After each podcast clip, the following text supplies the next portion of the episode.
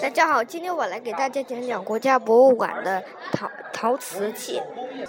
陶瓷在中国已经嗯延续了一万多年了。最早是最早的陶片是在江西呃一个叫仙人洞的地方找到了一些陶器。陶的话需要水，而且需要土，还需要还需要一些那火源什么的。一个叫陶器，陶陶瓷有什么？陶和瓷有什么不同呢？第一是原料不，第一是原料不同。第二，第二就是第二就是温度不同。陶是需要八百度烧制，瓷瓷需要一千两百度。直接。陶是直接入窑烧，然后瓷是破水才能才入窑烧。还有就是陶器表面粗糙，瓷器表面光滑。陶器可以有釉，那陶器也可以没有釉。釉就是釉就是。釉釉就是由由几种矿物质组成的一种透明的透透明的一种呃嗯一种膜吧，敷在陶器上面。实际上，瓷器和陶器最最大的区别就是烧陶器用陶土，烧瓷器用瓷土，也就是它们的原料不一样。也就是粘土里面铝含量少，然后呢，瓷土里面含三氧化二铝的，嗯，含三氧化二铝的含量要高。粘土不耐高温，只有瓷土里面有铝才能耐高温。欧洲人也想烧中国的瓷器，然后呢，他就往往往土里面加加非常非常多的三氧化二铝，甚至弄出了能耐住一千六百度高高温的瓷器。有陶呃陶到瓷也有也有中间。也有中间段，就是商朝，商朝三千年前的商朝的，嗯，原始瓷。最早的真正的瓷器烧制于东汉时期，一千多年前两，大概两千年的样子。这个瓷器的双耳，双耳壶就是东汉东汉时期的一个嗯瓷真正的瓷器。实际上，这还是不太成、不太成熟的青瓷。实际上，跟釉里面不同的矿物质、釉里面不同的矿物质有关。我们的祖祖先里面烧的时间最长的就是青瓷，而且最最早会烧的一种瓷就是青瓷，就是含铜量吧，含铜的瓷。因为铜生锈了以后就是青绿色，青瓷，青瓷就是一一种非常漂亮的瓷。中中国以前的祖先对绿色的一种渴望，所以呢，他们就做出了青瓷。他们烧的最棒的瓷器叫青青白瓷。我们瓷器在两晋时期已经非常成熟了。南北朝瓷器我们学会了几项本领。南北朝，南北朝可以在不好层、不好的土上面再刷一层土。我们把这一层抹在外面的好好土变成，呃，就说化妆土。南北朝也发发明了一种东西，可以拿耐高温的材草呃拿耐高温的材料做一个夹钵。然后，然后呢，再把那个瓷瓷器架放到窑窑钵里面，然后呢，再用再把窑钵放进窑里面烧，然后呢，就不会烧出那些不好不好的瓷。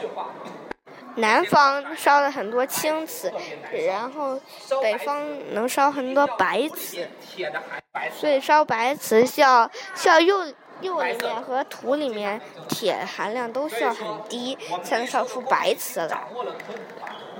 需要百分之一，百分之一以下。南有人说南边的青瓷，青瓷像冰一样，像玉一样。然后呢，嗯，白瓷像白白瓷就像银，而且像雪一样。为什么说它这种？这种白瓷的，嗯，一种小杯子可能是茶器，也可能是酒器。煮一大锅，南北朝是煮一大锅，然后放生姜，要放葱花。要要让茶叶，然后呢，要都蒸香。到了我们后才行把干茶放好了，然后拿一壶热水往里面浇。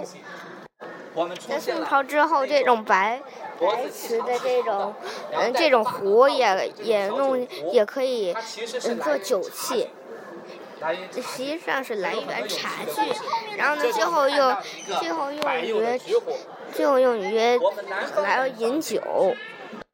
你在南方南方总是总是用馒头窑窑你觉，得哪个里面烧的瓷器然后呢更多一些？然后呢，那馒头窑也就是也就是？也就是那个大大的圆顶的馒头窑，然后呢也南方也有也。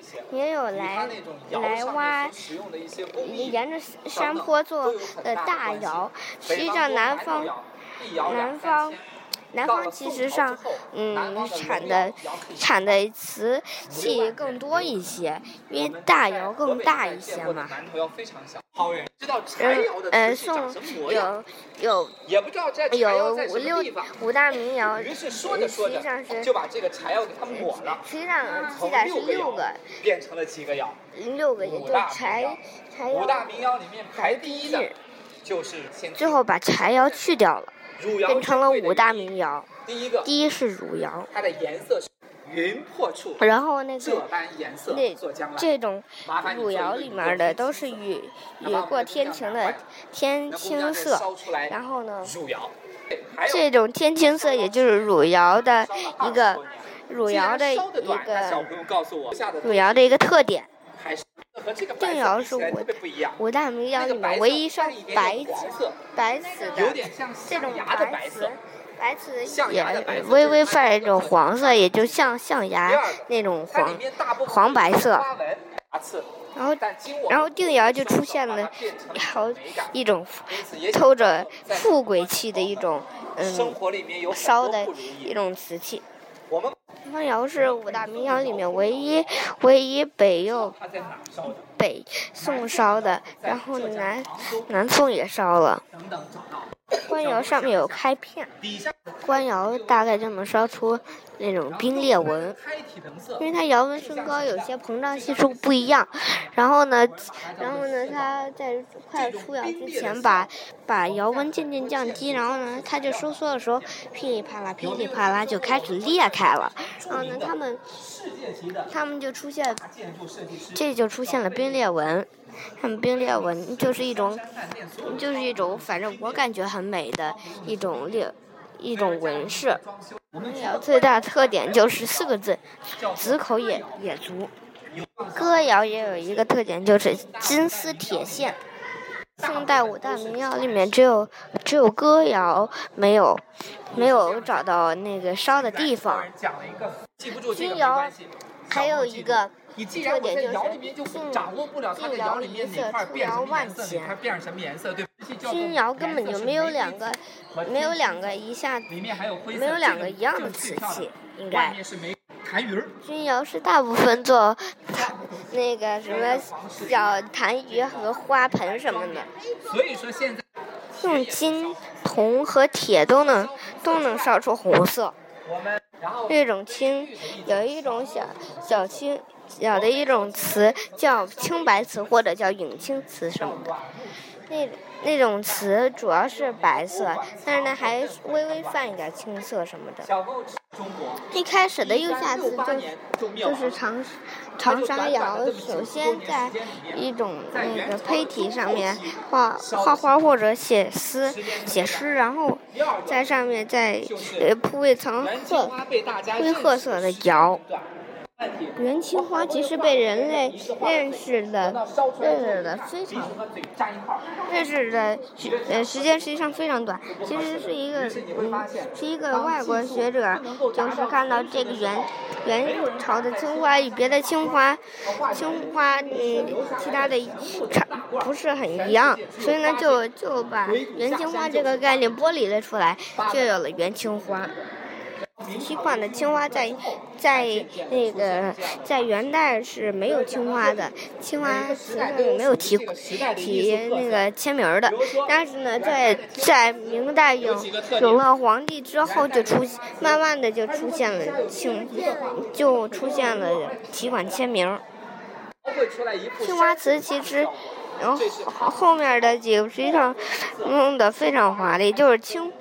青花瓷也能可以用铅笔勾，也可以用毛笔刷。用李红是很难烧的。朱元璋会烧釉里红，然后永乐，永乐嘉靖，然后宣德的时候，然后那个，然后呢，他们都彻底不会烧红色了。然后呢，我们。曾釉里红曾经曾经有铜来用铜来烧红色，然后用铁来烧红色，用金来烧一些红色。元朝还没有统一中国的时候，就设了一个浮梁瓷局，而且实际上瓷浮梁瓷局做做棉，其在实际上是在景景德镇管棉啊、管麻呀什么的，烧瓷他们都干。五彩的或者三色彩，先烧出一个白色的瓷器来，然后再给上面上颜色，上完颜色以后再往，再把，嗯，再把那个，再把这个瓷器放到窑里面烧一次，然后，然后这个再，再用八百度再，再在窑里面烧。然后呢，然后然后呢，就形成了一个又完美的右上彩。